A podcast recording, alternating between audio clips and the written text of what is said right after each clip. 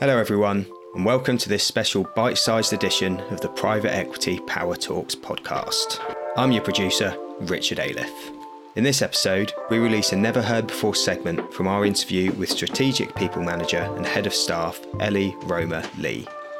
In 2014, Ellie joined digital identity verification company Onfido as employee number 12 and ran the people team through to 2020, when the business had a headcount of more than 400. In this punchy episode, Ellie talks about the power of language in culture building and explains how she used the personification of animals to represent the key values and behaviours of the business, leading to a self sustaining culture that only got stronger as they onboarded more employees. Now, over to Ellie.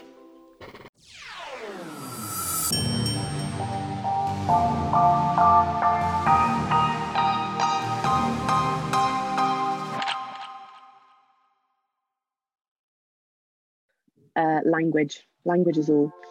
So it's about spending time again coming up with actual words to label these things that seem to have currency in your team. So, best of all is if you can borrow phrases that you hear around the office.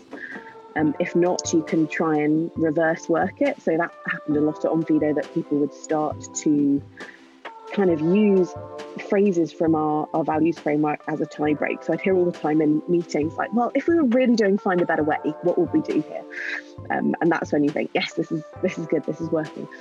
Um, the language I think ideally needs to be memorable and clear, but also have enough space in it for some level of interpretation, which I know will sound a bit mad, but back to my point about this continuum between you know your your your culture your lived culture is somewhere between the humans in the room and the thing that you declare and it shifts up and down that continuum. I think you've got to embrace that in your design. Um, so at onfido we actually ended up associating each one of our values with an animal. Um, and again i can tell you that story at more length if you're interested but the massive value of that for us was that they sort of started to take on lives of their own and they would absorb other meanings and other behaviors at particular points in our life cycle. Now, again, the find a better way value is, I think, probably the most distinctive and also the most kind of culturally embraced. Like you'd see people who they have like little badges on their on their backpacks which was the little finch which stood for find a better way. And people would use finching as a verb. I'm going to finch my way through it. I will find a way to sort this out and yeah i think that sort of um, again like slightly accidental association between these these groups of behaviors we were trying to identify and the animals was incredibly helpful because it allowed people to overlay their own you know belief systems and and values onto them. And also it allowed them to flex as the thing grew and evolved. And well, that was great. I was just gonna i was just gonna ask you that my follow-up question was like was was going to be you know cultures within cultures so you can create a you were an international business you are an international business uh, five or mm. six locations around the world you know asia america europe um, you know real diversity in terms of cultures within those mm. um, geographic locations mm. and uh, you know a, a, mistake can be that you create a culture and it's a it's a one way culture that doesn't have enough flex and depth in it and i suppose the animals gave you that. sounds quite strange, so that the animals. No, but they did. But, but, you know, hanging the culture or behaviors associated with an animal gave you a high degree of flexibility for international um, cultures to sort of thrive and exist in that environment. Yeah, absolutely right. And I think also, you know, you've just got to have a high level of sensitivity and respect for the way in which different cultures are going to cross pollinate with and and enrich yours. So I remember we did um, an acquisition of a brilliant engineering team who are based in Albuquerque in New Mexico. And, you know, our engineering team was pretty big by the time we did that. It was probably, I don't know, 100, 120 people, and we were bringing on 20 new engineers. I remember being out in their office and I was running a workshop with them and I was sort of thinking about how to prepare for it. And my initial idea for the workshop had been, you know, here's Onfido's values framework. What's it going to mean for you? And actually, I ended up thinking, oh, that's just like an incredibly paternalistic way to approach this whole problem, isn't it? To say, here we are, we now own you, please do this. End up completely reworking it and instead getting them to spend a lot of time distilling what was brilliant about their culture and what could they then go and advocate for in the wider Onfido team. Um, and I had, you know, there were a few London based Onfido engineers out in Albuquerque with me so they could talk about some of the key problems that our engineering team had faced and, and we could put those problems to this new engineering team and, and understand how their culture would have overcome it or how their culture would have dealt with the issue.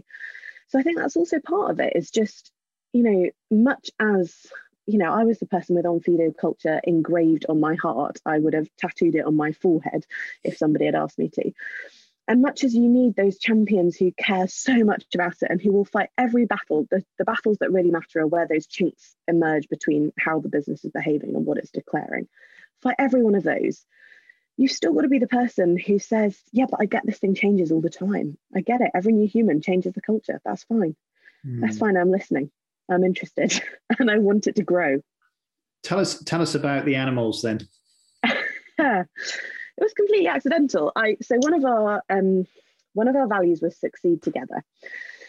And it was very so this was 2015 it was very zeitgeisty everyone was writing values and there were you know blogs all over medium and everything about how, how everyone was doing it and most teams seemed to have a value that was a bit like that it was you know it was often basically branded as be nice to each other and i sort of thought oh that's that's missing the point completely isn't it because you know, we're a business in the nicest possible way. We want people to love their jobs, to be super engaged, to learn loads, but we're here to do something in particular. And that particular thing is not run a holiday camp.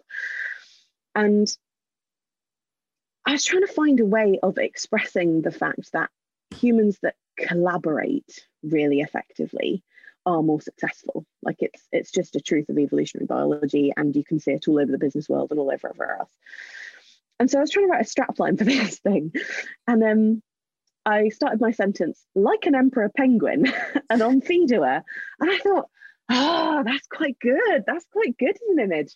Because I was kind of thinking, you know, the the the joy of it is it's not just a kind of soft, squishy end of the day thing, which realistically we all know we're going to deprioritize if it's the end of the quarter and you've got to get the release out or whatever it is. It's not that. The point is, emperor penguins exist as a species because they're good at this, because they get that collaboration, that understanding how to make a team more than the sum of its parts is, you know, critical. So I thought, oh, oh, I quite like that. So I sort of pursued this thought and wrote my whole strapline around emperor penguins and succeeding together and how it was, as I say, kind of not soft and squishy, but in fact fundamental and foundational to our success. And then I sort of thought, oh, I wonder if we could go further. So some of the values then emerged, some of the animals emerged quite organically. So uh, we had one which was take pride, and the lion came out of that, and it was obviously partly a pun, but that became um, very much associated with being an ambassador for us. So, in the way that lion's king of the jungle, you know, again in those early days, so many of our, you know, our contracts, our sales, our hires, every part of our business's success came from the fact that a member of the team knew someone who knew someone. um, we had uh, sort of slightly hesitate before telling this story on your podcast, but I will. We're desperately trying to hire machine learning engineers, and it was hard. And then a couple of members of my recruitment team started just taking Uber pools from outside DeepMind all the time. And basically riding around London in taxis with with computer vision engineers or all these amazing different specialists. And you know, that's how we were getting people. It was the individual initiative of people who were out there representing the business. And so that emerged from this, this lion take pride thing. The finch, as I say, was always the best one, I think. It captured the imagination best of all. And that was um, based on the selection of finch sample, sorry, finch skulls that Darwin brought back from the Galapagos Islands. And it was the thing that got him thinking about evolution. Um, and it was just such a wonderful image because, you know, in, in the same way that nature's never done, evolution is never finished. It's about a sort of constant humility and responding to the environment that you find yourself in. Um, you know, the finch came to really underlie everything else that we were that we were doing Onfido. And yeah, so you know, it's just imagery that kind of happened by mistake, but actually once we got started on it, it started to take on real kind of cultural currency. You know, again to my point about language, another thing that all of this does is it creates this sense of of kind of group identity of unity um, which once you start to have in-group language um, is actually really bonding and really starts to help a team to you know to function as a team and to feel like they share something they share a purpose and they share a mission. And so you know i think for all of those reasons the the animal thing worked amazingly well.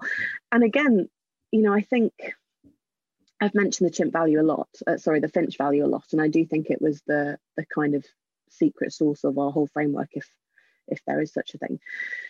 Because the thing that's lovely about that value is it's it's kind of inbuilt humility. It kind of says all the time we get that we probably aren't settled on the best answer and it's yeah. fine if you can see a better answer we'd rather that you told us. Yeah. and you know that sort of underlay how we did everything including the values framework. You know we rolled it out with a value in it that said there might be a better way to do this please tell us. Um, and I, I think that was very powerful. And the reason i mention it is some people hated the animals thing. Some people absolutely loathed it.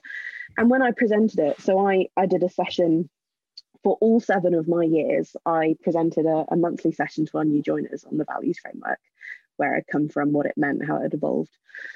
And I would always say to them, you know, if you hate this animal thing, that's fine. that's completely cool. If it, you know, is a complete turn off to you, just don't use it. Find another way to describe it. We're not really worried about how you label these things. We're worried about the behaviors and the behaviors we can tell you hand on heart. And with now seven years of brilliant data behind us, we can tell you this is what a successful person at this business looks like.